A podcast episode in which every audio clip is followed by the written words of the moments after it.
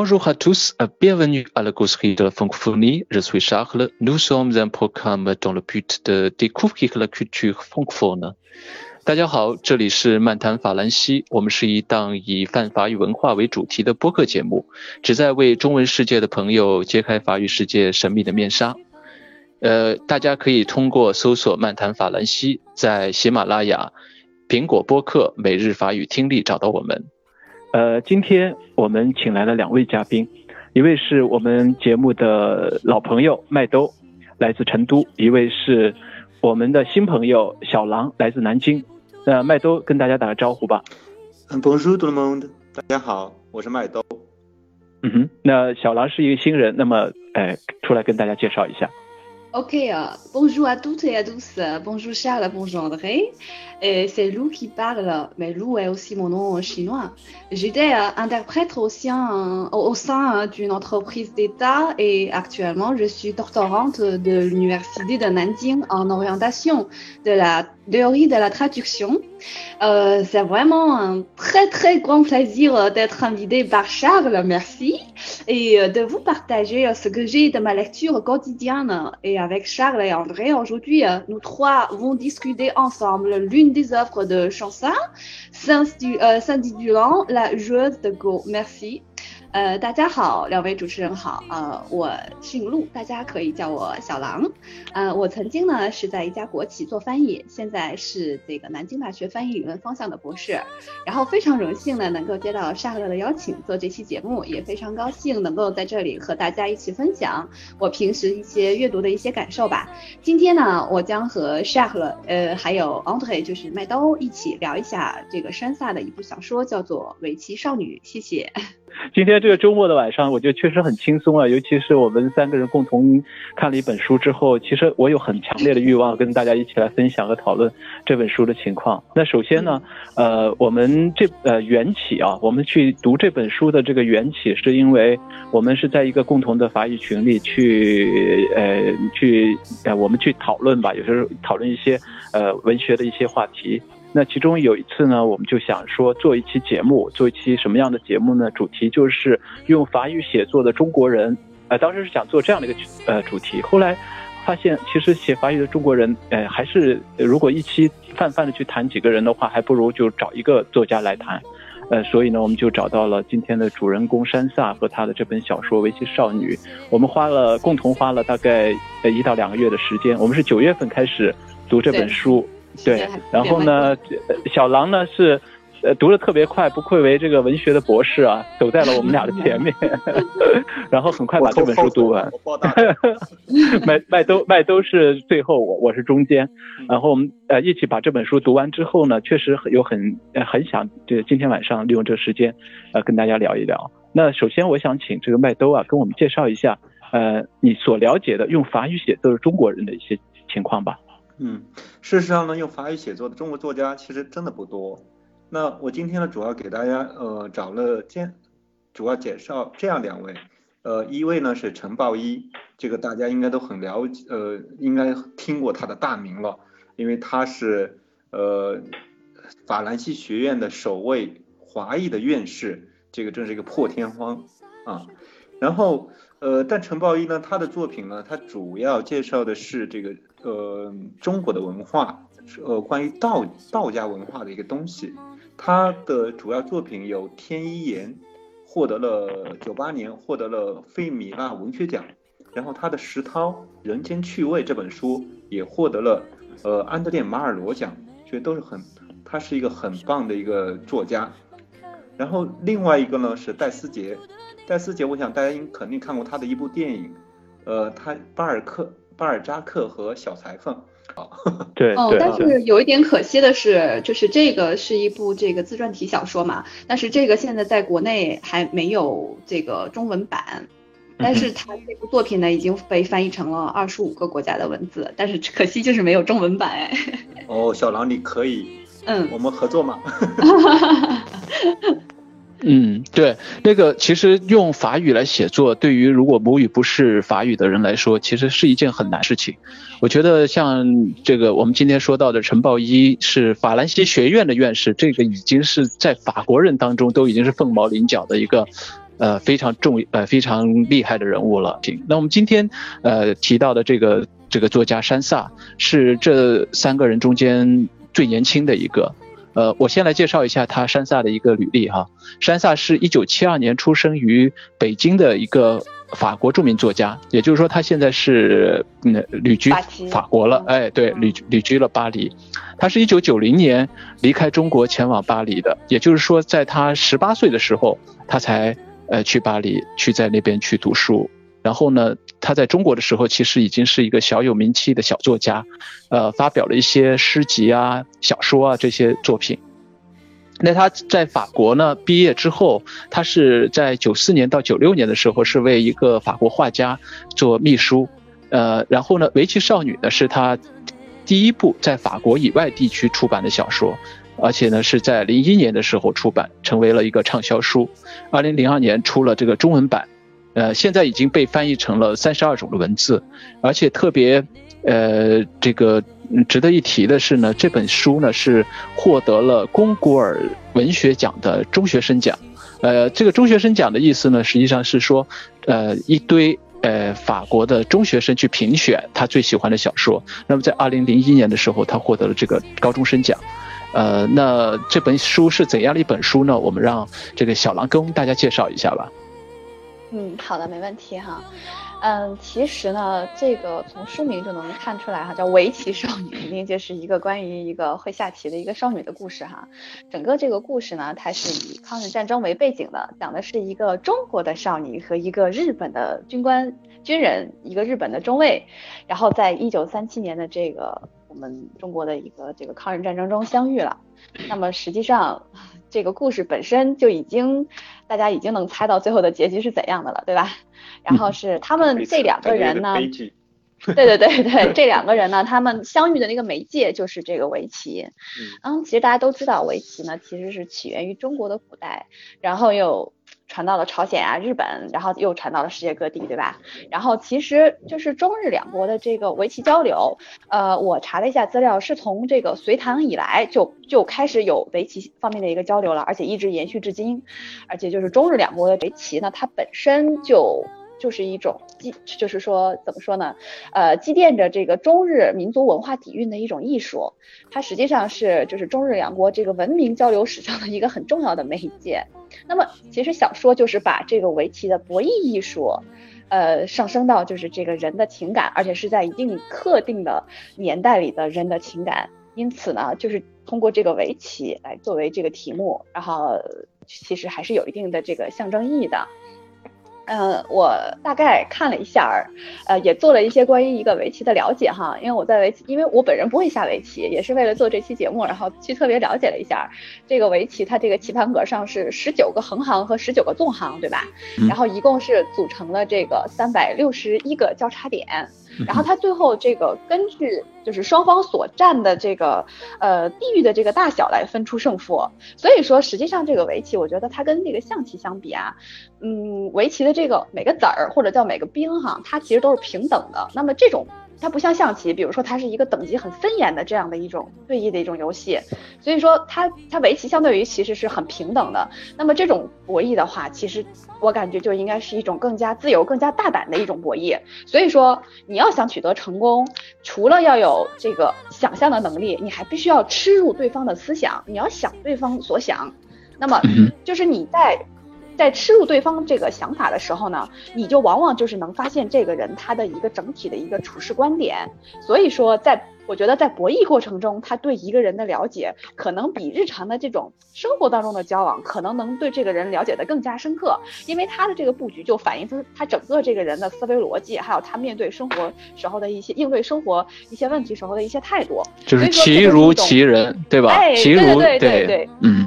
就是这样的，所以它实际上是一种比较深层的一种思想交流。然后当时其实我们也讨论过，说这个小说是不是里边存在着一些 bug，对吧？就是比如说这两个人都没什么交流啊，感觉为什么他们两个人会感情这么深？其实我觉得要是能看到这一层面的话，其实也不难理解。其实男女主人公一直通过这种对弈，然后在对弈当中就建立了双方的一种信任。那么其实这个对弈呢，它也，呃，另外一方面，我我是我个人的一个感触哈，我觉得是这个对弈其实是意味着这个两国的一个交锋，相当于是在中国代表着中国和日本这两部分，然后在各自的这个棋局下。啊，就是这个来进行交锋，然后我觉得还隐藏着一种就是当时的一个普通的个体啊，在各自的就是这种一个。国家的面临的一种境遇之下的一种挣扎和命对这个命运的一个对抗。那么实际上呢，这两个根植于不同文化的灵魂，他们之间的相遇，其实会注定一个比较悲剧的收尾啊。那么我简单介绍一下这个故事，故事就是刚才我说的，发生在就是抗日战争时期的东北。那么地点呢是在这个伪满洲国最南端的一个小城市叫千峰市。这个城市啊里面有一个广场叫千峰广场，这个广场呢成为了很多这个围棋爱好者们聚集的地方。然后我们的女主人公就是我们的少女棋手，叫做 s h a n d o n，也就是叫叶哥，她是。为这个城里面啊，唯一一个被允许在这个棋友圈里下棋的女性啊。然后另外呢，每天在这个千峰广场上下棋，认识了一位非常神秘的一个棋友，就是我们这个故事的男主角。他是一个有着强烈军国主义思想的一个日本的军官，也是告别了自己的亲人，来到了中国的大地上。开始的话呢，他还是有深深的这个军国主义的宏图大志，但是后来他几经杀戮，越来越感受到这个战争的荒谬。然后他。后边呢，由于他受到了这个中呃他的这个上级的一个派遣，来到了这个广场上，然后来打探这个棋手中的抗日分子。就这样，他就开始跟我们的这个女主角开始了雷打不动的一个对弈。两个人都不问对方的姓名和身份，也不交谈。那么在这个棋盘上就是相互较量。其实双方啊，在第一次这个接触的时候，就已经被对方身上所散发出的这种气息，然后还有他们的这个精神的魅力，我觉得所呃倾倒和折服。虽然故事的双方，就是我们故事的男女主角双方呢，在这个故事的发展过程中，都经历了一些，就是都有一些个人的经历，比如说战争的经历呀，然后女主她又经历了自己的初恋，然后又经历了自己初恋被枪决等一系列的事件，包括男主他也认识了很多人，然后又回忆起自己的一些童年还有往事，然后这两个人呢，他们其实是一直在这个交替的叙述中，然后一直的呃，就是他们的生活其实还是他们的。这个个人的经历还是有相互的一个重合点的啊，然后最后这个女孩终于决定，呃，想要寻求自由，然后离开了家庭，在离开的路上，她突然发现了自己，呃，真正爱的人其实就是这个跟他没有说过一句话的这个神秘的军官，于是他就为了爱，毅然决然的准备再回去。那么在回去的路上，很不幸，他就被日本人抓住了。那抓他的日本人呢，刚好就是这个日本军官的一个部队。然后，当这个军官发现被抓的是他曾经在棋桌上仰慕的对手的时候，他又震惊和愤怒了。于是，为了保护这个少女，他让她死的有尊严，然后跟她说：“我甘愿为了你放弃这场战争，背叛自己的祖国。”然后呢，他就扣动了扳机，他是把这个女孩杀掉了，然后自己又饮弹自尽。啊，这个结局还是挺。很挺悲惨的，很悲惨的。我今天我说我们要要用一首法语歌来做这个背景音乐，小小鹿介绍了，小狼介绍了一首歌，呃，是你说是哪首歌？是那个《西西西在 demi》，就是西那个是，对对对，那个喜林迪翁的一首歌。那我们就用这首歌来，呃，作为我们今天聊天的背景吧。哎，好的好的。那非常精彩的一个呃一个精简的介介绍啊。那实际上这部小说也是像下围棋一样，你一一步棋我一步棋，然后小说是一张是女性的这个口吻，一张是一再下一张就是男性的这个口吻。对对对对，是交替的出现。所以呢，是一个让你能够将一个事情好像从从两个方面立体的去看这个整个事情的发展的一个脉络，呃，也是对很有特点。它，嗯，他实际上就是两个我，他所就是刚开始读的时候，可能人是有点懵，就觉得哎，这个我怎么一会儿又在这儿，一会儿又在那儿，就觉得很奇怪。其实它是两个我，分别在两个这个平行的空间里面进行了一种交替的叙述，然后就是，而且在这种。空间的设置上，我觉得很巧妙做的就是把两个人的相遇、对弈还有棋局，这个就是融合的非常好。我其实做了一个就是大概的一个这样的一个统计哈，实际上就是你把这个男生的这个我和女生部的这个我都分开，他们两个各自都可以形成一个独立的小说，还是很有趣的。但是我觉得他构思挺好的，真的挺好。对，就是两、嗯两个声部的感觉，对吧？其实你看对他一开始的话，哈，他是一开始这个女孩的口吻在讲，通过这个女孩其实能够透露出他们家的一个家庭情况，然后他的一个个人情况，然后这边呢，这个日本军官也是，就是他的家人是什么样的，然后他又怎么样走上这个侵华之旅的，然后接着呢，这个女孩跟这个呃，就是有个中国的一个热血青年，就是一个抗抗，就是一个抗联这个对抗联的一个队员，对吧？就他的这个初对恋叫对叫叫嗯叫金明辉吧明，呃，敏反正辉是呃敏敏辉辉对吧？对，又敏辉啊跟这个敏辉他们两个人恋爱了。然后这边呢，这个日本军官又在回忆自己曾经参加过的战斗，然后又回忆到自己的一个初恋。其实这两个人感觉呃就是一直都是这种对应式的。然后接着这个女孩又跟军官下棋产生了好感，然后这个军官又跟女孩下棋又产生了好感。然后后边因为他又因为失去了他的初恋，女孩失去了初恋之后感到很痛苦，然后日本军官又慰藉他，然后这个军官呢，他其实，在战争的过程中，他自己的内心也是受到了一个很大的一个冲击，还有创伤。他其然后他又在安慰着这个少女的过程中呢，又在治愈着自己的伤口。哎，就是永远都是这样一来一回，一来一回。其实我觉得这个构思特别巧妙。对，所以我觉得山下整个的这个构思非常巧妙。比如说，我们打个比方啊，假设我们把战争比作棋盘，把爱情比作棋子的话，我觉得我们可以先从棋盘来说，就是战争这个大的背景是这个小说的一个嗯一个发生的一个时代哈。那麦兜，你觉得呃，对这部小说所描绘的这个棋盘，呃，这个战争的这个背景、这个画面，你有什么感受吗？呃，我觉得哈，首先呢，就是因为小狼之前就是把小狼之前就是把这个呢围棋少女她的围棋引进来哈，我觉得这个围棋，呃，在三煞这个构思这个构思里面占了很大的一个呃很重要的一个思路。然后你刚刚 shark 了，你这样说的时候战争哈，把战争比作一个棋盘，一般我觉得好像是下围棋呢，第一个先要定势，好像是好像有个有个学术名叫势。就是他先要定他的位置，也就是说现在，呃，围棋少女她代表的是中国，她定的一个位置，然后，呃，日本军官呢，他定的呢，他是日本，就是他们俩先各自的各自所生活的环境、成长的环境，慢慢慢慢发展，这是他们的一个势，然后他们慢慢慢慢就到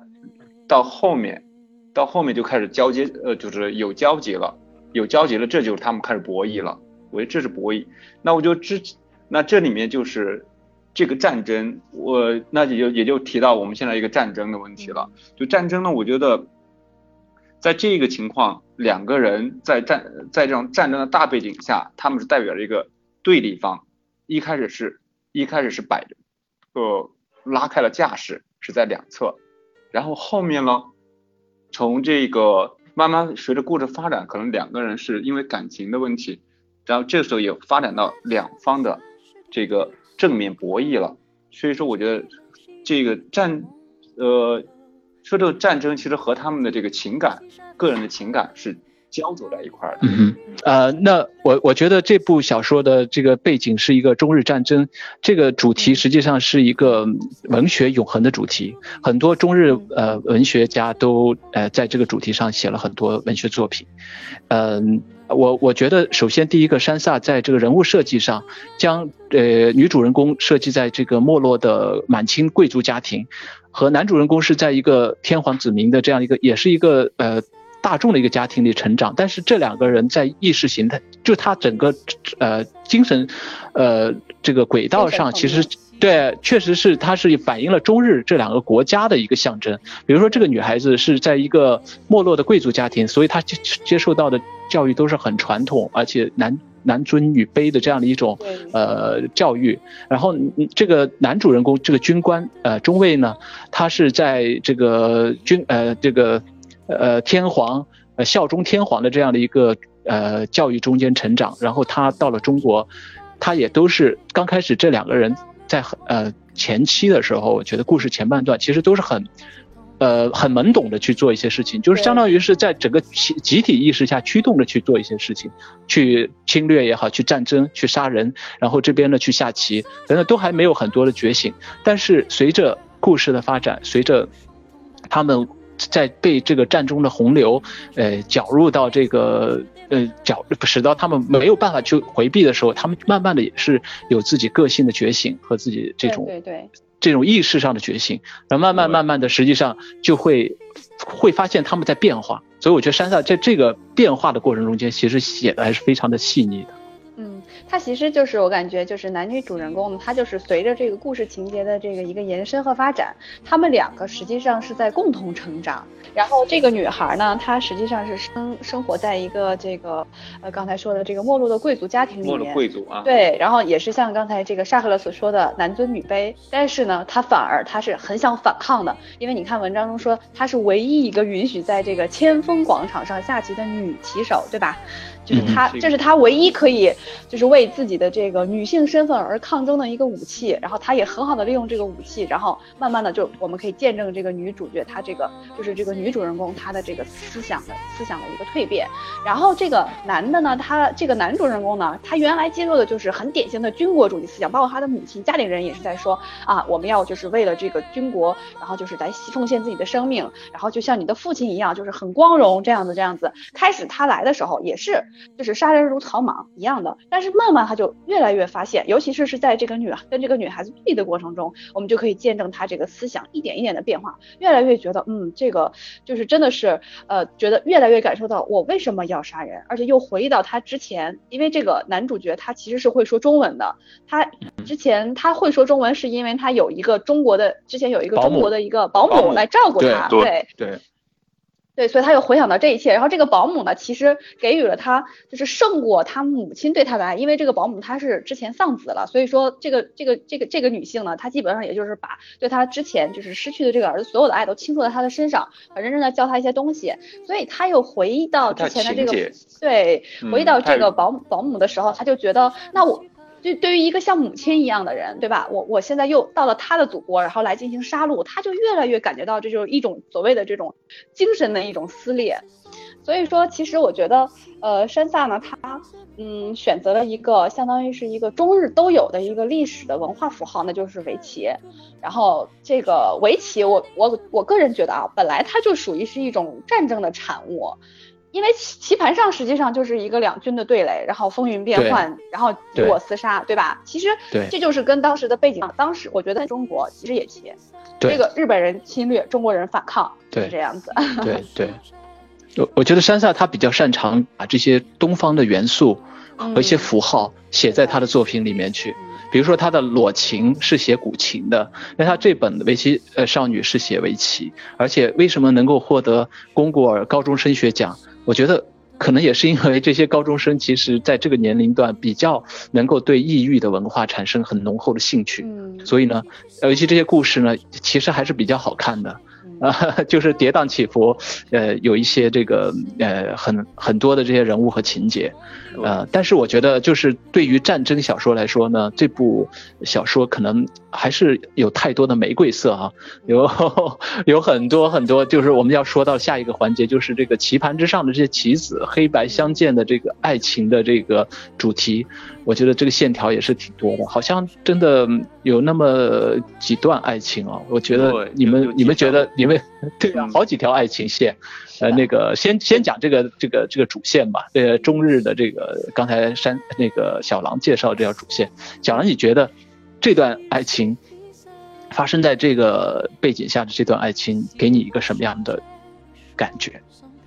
哎呀，其实刚刚看到故事的开头的时候，我就有一种不太好的预感。但是因为这个小说呢，就是给我的感觉它是比较默的，就是那种静默的默啊。嗯哼，它没有什么，就是就是男女主角这个爱情的线条，它是一直就是没有什么言语，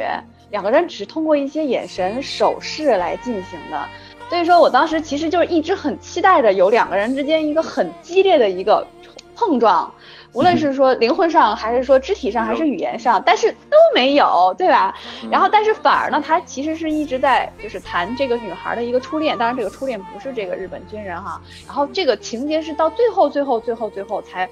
才才有一个一个特别浓烈的一个升华。这个呃对，就当时我读的时候是这样的一个感觉，然后但是又看到这个特别浓烈的升华的时候，它又是一种非常激烈的一种形式来结尾的，所以我看到，因为。当时我在看这个小说以前呢，看过山下写的一点东西，说他写到最后的时候他流泪了，也可能是受到他这句话的影响。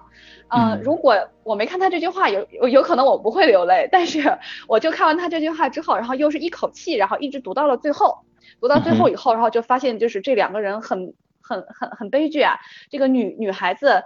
当然也可以算是实现了他的一个尊严死的一个，就是一个这样的一个初衷。然后呢，他又倒在了一个他爱的人的怀里。然后这个男的呢，也是为了他冒了天下大不韪，然后最后也是饮弹自尽了。然后这两个人最后两个灵魂，然后两个肉两具就是这个死亡的躯体，然后紧紧的相拥在一起的时候。我觉得其实还真的是挺感人的。我看到这一段的时候，我也是看完之前山萨说他写这一段的时候哭了，然后我当时也是不由自主的感觉眼眼眶就湿了。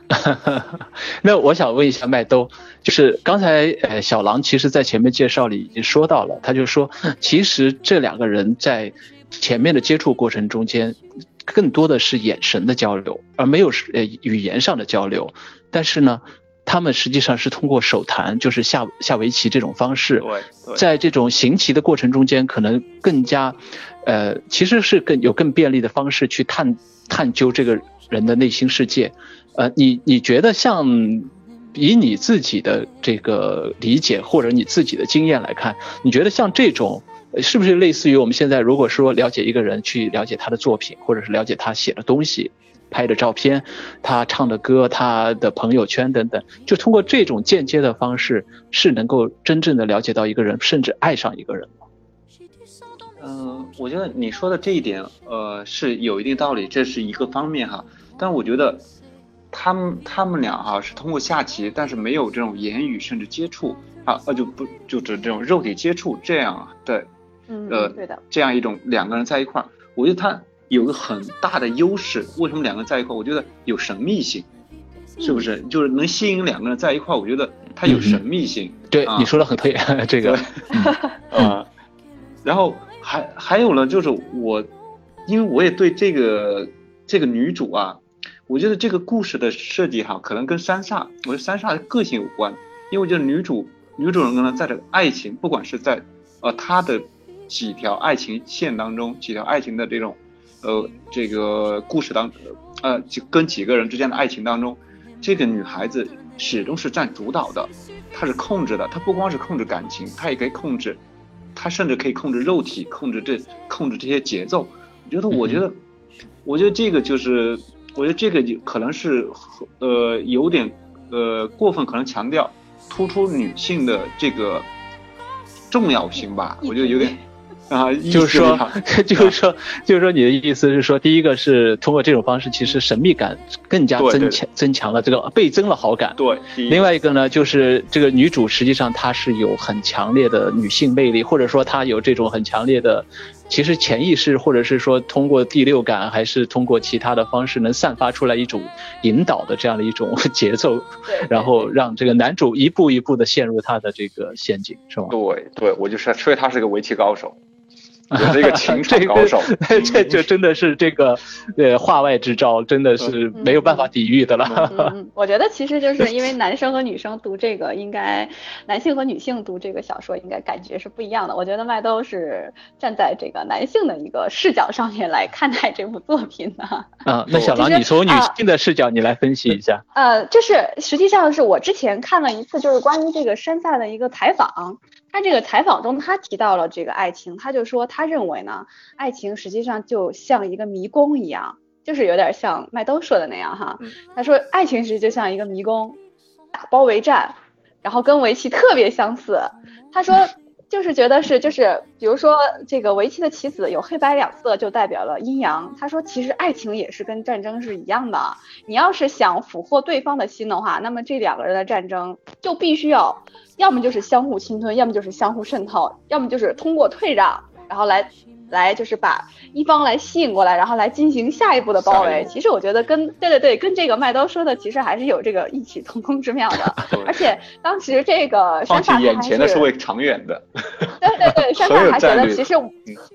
对，他还觉得其实围棋是一种可以消除语言的游戏。然后两个不同的国籍、不同的语言、不同意识形态的人，他们就是最终可以融合在一起的一个游戏。如果比如说这两个人从一开始。嗯，就是可能是从这个意识上、从思想上面就不能够在一起的话，那么他们可能通过两三盘棋就不会再愿意去找对方去下了。但是如果两个人是可以的，他们就会一直就像着了魔一样，就是每天必须要见面，然后对弈两盘，然后才会觉得过瘾。所以说，这个中国的少女和这个日本的军人，我觉得他们就是凭着这个围棋的这种沟通的方式。嗯，就是从一开始，他们其实还是挺敌对的，因为这个女孩一直觉得这个人很神秘，然后也不认识他，他是这个千峰广场上一个很陌生的一个人。然后这个男的也是，他就是带着一个属于是刺探军情的一个这样的一个目的来渗透到这个人民群众的这个人民群众当中的。所以说，他们俩一开始就是从敌对，然后慢慢的在下棋的过程中相互理解、相互关爱，然后就像这个这个。就是两个人到最后就变成了一个知知己知彼这样的一个状态啊。嗯哼，啊，那那整个这部小说其实有很多的爱情故事，但是我们三个人其实对有一个很小的一个爱情故事是记忆特别深刻，而且是深受感动。虽然这个不是故事的主线，但是它出现在这里呢，确实像一一朵小花一样，虽然很很小，但是散发着很很清新的香味。呃，他是讲这个男主人公的上司是一个上尉，这个上尉呢，在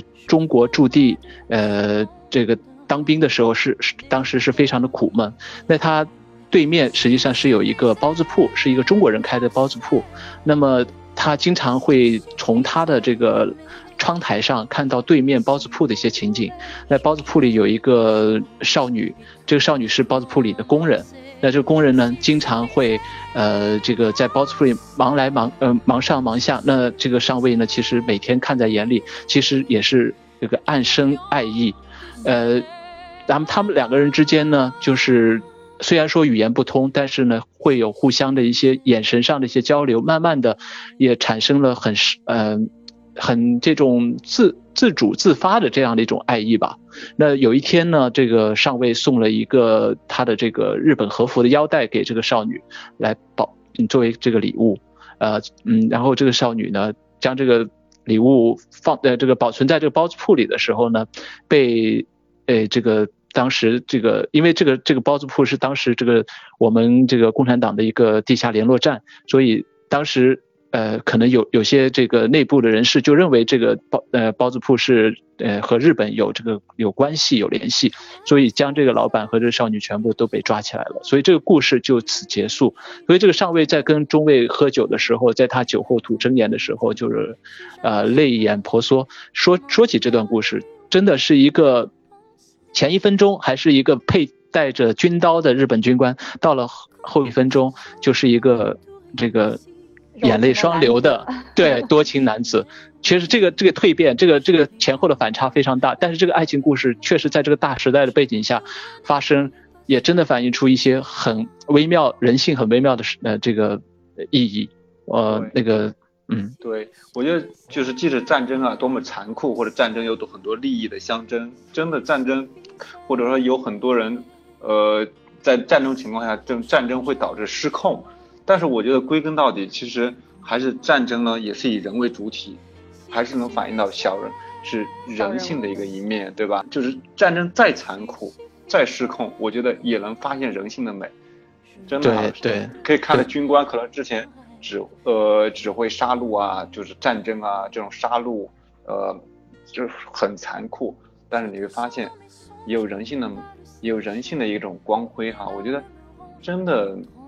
就这一点很很有共鸣哈，看到这些东西是。那那那个小小狼，你觉得山萨在写这段的时候，你觉得他的文笔，他的这个在这个文学整个这个写作上，你觉得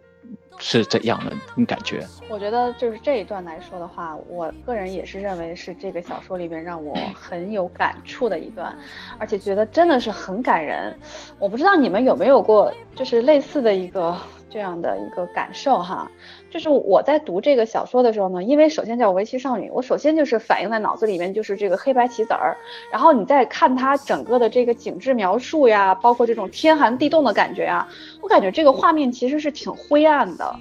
但是突然到了这一段的时候，我突然就是像刚才麦兜说的，有了人性的那种亮光，感觉就整个作品颜对颜色是亮的，因为包括后面还有一首诗，然后这首诗里面写到了春天，写到了月亮，然后写写到了人的哭，写到了这个什么灰尘，然后与厚土，啊，我就突然觉得啊，这个小说终于有颜色了，因为它前面一直就是这种很冷淡、很冷淡的风格。然后人也没有什么语言，没什么交谈，然后都是这种生活的都很不如意，然后就是这样一直下来的。这个画面永远都是灰色的。突然就是到这儿的时候，我感觉哇，眼前一抹亮，然后还是有点惊喜，觉得眼前有一种啊，哎克拉，对，突然就亮了。对，其实山萨，我觉得他整个的，我觉得他的用词啊。确实，虽然是个外国人，但他用法语写作确实让我非常非常佩服。他的很多词汇量非常大，我真的觉得山萨是一个非常有天赋的作家。虽然他十八岁才去法国，我估计那个时候他应该法语还不是特别好，但是他就是这么十几年能够将法语运用的这么纯熟，他的一些词汇的。呃，你你仔细去读，我真的是通过读他这部小说，我的词汇量也也涨了一些。就是那些用词用的很很精妙，我觉得有些真的让你觉得，呃，很美很美。尤其这段爱情故事的描写，他又把这种画面感给写出来，我觉得真的像一幅像像一首散文诗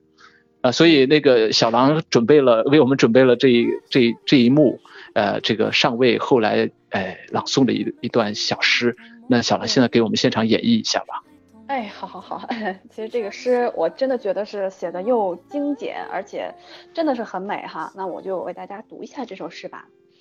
La lune n'est plus, le printemps n'est plus, le printemps de jadis, moi seul suis encore. Tel qu'autrefois je fus, l'homme sanglote. Demain, nous serons poussière et terre. Qui se souviendra de l'amour d'un militaire？其实这首诗翻译过来也很简单，嗯，中文的话呢就是“今月非彼月，今春非彼春，唯我一人，春心不变。明天我们将成为一捧黄土，谁又会记得一个军人的爱情？”哎，就是很短啊，但是还是很感人的，觉得很感人。对，嗯，那我们最后这个环节要讲一讲这本书的不足和缺点吧。这个我觉得就刚才呃，对我来说，我觉得这本书应该是三星减的这样的一个水平。不知道麦兜和山三呃那个 小小狼是怎样的一个评价？嗯，麦兜你先来。呃，这本书呢，我觉得因为我呃，我觉得哈，因为在写一本书哈，我觉得是。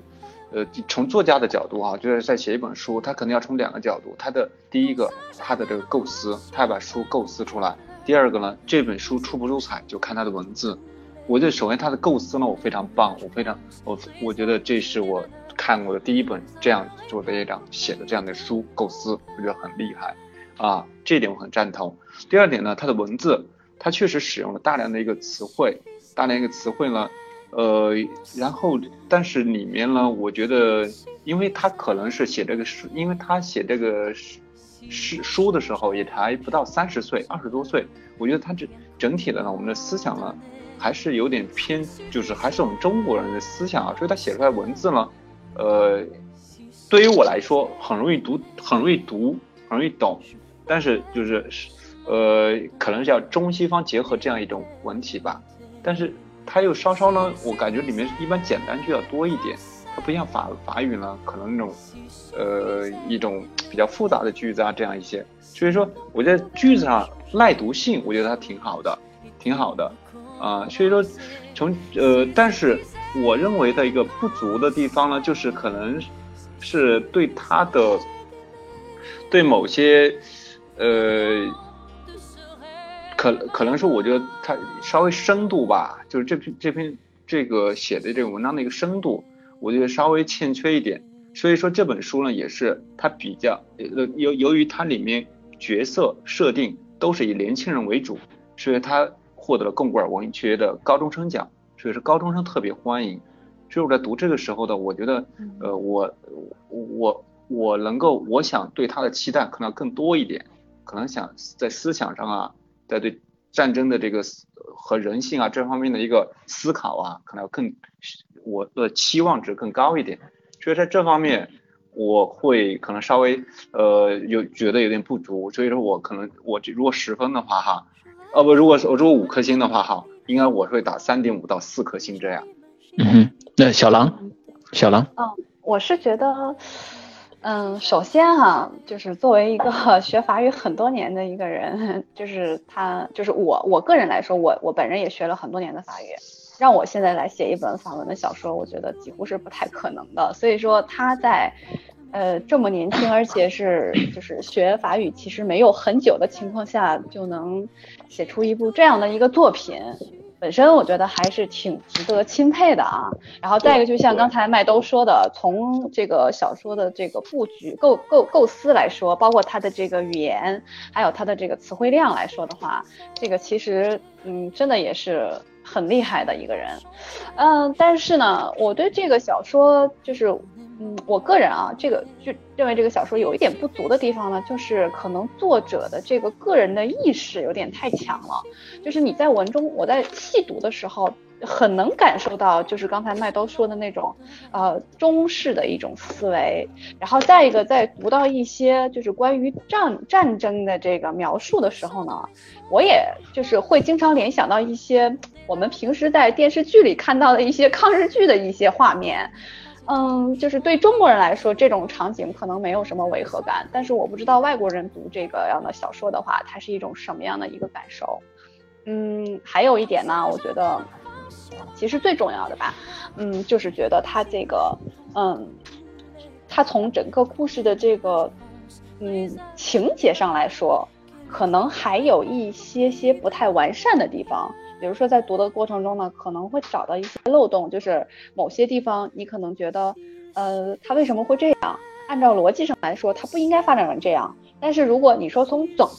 整体上来看，就是来审视这部这这个小说的话，是没有任何问题的。但是我觉得要抠一下细节的话呢，可能还是会有一些不是特别完善的地方。但是总的来说，其实已经很不错了。那么其实我要是嗯，对对对对我觉得要是给分的话，这个小说的话，可读性其实是非常强的啊。对于就比如说这个有了一定的这个法语基础的学生来说的话，可以读一读，因为里面的这个文化背景对于我们来说是很熟悉的，而且也比较有画面感，所以说读起来不会太吃力。然后对于自己这个丰富自己的词汇量，然后学习法语来说的话，其实还是非常有帮助的。我觉得这也是我们做这个节目的一个一个初衷，对吧？对对对。那你给几星呢？啊，这个要是五颗星的话，我觉得大概就是两星半到三星吧。因为我个人的，就是完全出于我一个个人的一个喜好，因为我特别喜欢这个。比如说这个男性作家这种比较冷酷的文笔，就是不掺不太掺杂个人的一些情感，他真的是就是在单纯的写作。但是你从这种单纯的写作上，你也能感受到他那种文字，他是单纯的文字带给你的，而不是说通过一种感情来。就是来来来刺激你的这个感官，所以说我可能更更倾向于这种男性写作的这种手法，然后所以说这部小说的话，我可能就是二点五颗星到三颗星这个样子吧。OK，那我们综合平平均下来的话，应该是一个三星推荐。其实是一个，因因为他是用法语在写作，所以鉴于这个呃原因，我觉得其实还是非常。呃，推荐我们中国的法语学习者去读这本小说的。嗯，那刚才小狼也说到了，就是呃呃，我们其实这种三个人的读书播客，其实也会不定期的推出。那我们下次希望我们再约着看一本男性呃作家的小说。好呀，你们没有问题。对，我们再来一起聊一聊。呃呃，再过两个月或三个月再来一起聊另外一本书吧。嗯。好的，好的，可以，没问题，没问题。好嘞，好嘞。那么今天我们这个节目就到此结束，非常感谢大家收听啊，Maxi，au revoir，à la prochaine。Merci beaucoup。Merci，au revoir。au revoir。